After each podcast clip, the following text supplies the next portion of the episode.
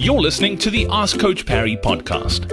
If you'd like to join thousands of other runners from around the world who are getting direct access to Coach Parry, his science-backed training plans that work, and a community of runners to motivate you and hold you accountable, then head over to coachparry.com/ask.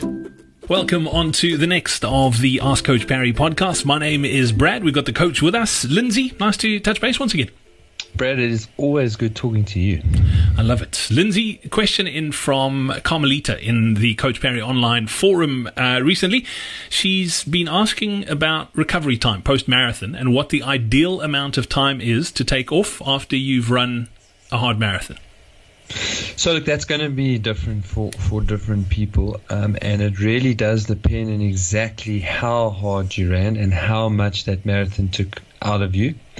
So most marathons, if we push ourselves pretty damn hard, the stiffness should start to subside sometime on day two. So it kind of peaks at day two and it starts to subside day three. We should be fairly pain-free. So if that is the scenario and by day three you're largely pain-free, then you probably fine to start with some cross-training Wednesday, Thursday. So let's say the race is on Sunday. And if you are still sore on day three, you want to take a full week off. From a mental and psychological point of view, though, I wouldn't jump back into hard training straight away. So I would probably take 2 to 3 weeks, setting my next goal, deciding what I want to train for next. You can do some training in that period, but much more laissez-faire. Keep the run short, 45 minutes to an hour.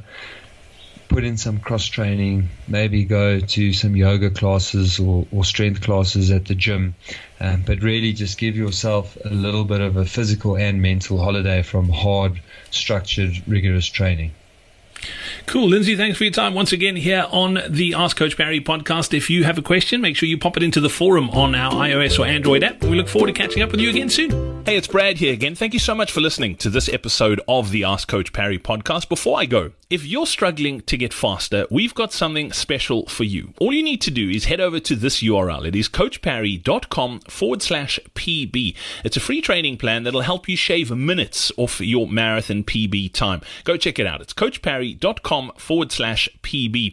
And also, don't forget, if you've got a question you need help with, or if you'd simply like to run as well as we know you can, then all you need to do is head over to coachparry.com/ask.